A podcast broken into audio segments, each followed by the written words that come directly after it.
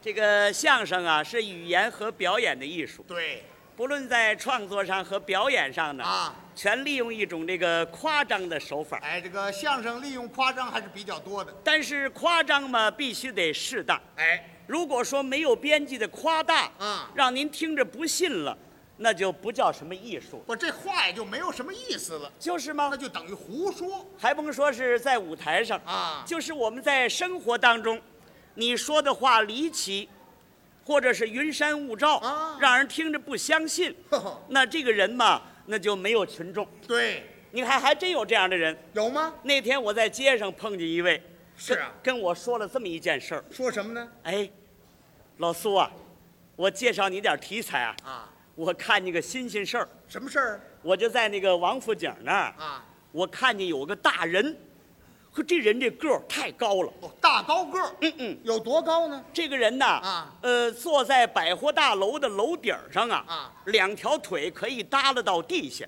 啊，您说这不是胡这不是胡说吗？啊，您说有这事儿吗？啊，你啊不不不啊，这事儿还真是不新鲜，是吗？这是怨你少见多怪。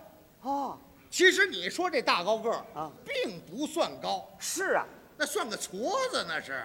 哦我看见人比你说那个儿高得多呀，哦，您看见有多高的人多呢？高的啊？跟您那么说吧，啊啊这人要是蹲在井里头啊，啊，这脑袋能顶着天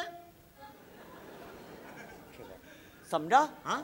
蹲在井里，哎，脑袋能顶天，对，那他怎么不站起来？哎，不能站起来，为什么呢？一站起来把天顶个窟窿。你看，个儿太高了，不是哪有这事儿哪啊？啊哪有？啊！这是我们老家的事儿。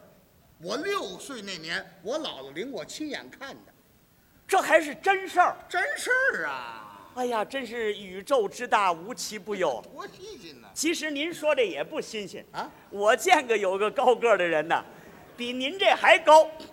比我说这个儿还高，对了，有多高呢？这人这个儿啊，啊那就没法形容了。怎么呢？反正这么说吧，啊，这人只要一张嘴，哦哦，那上嘴唇挨着天，下嘴唇挨着地。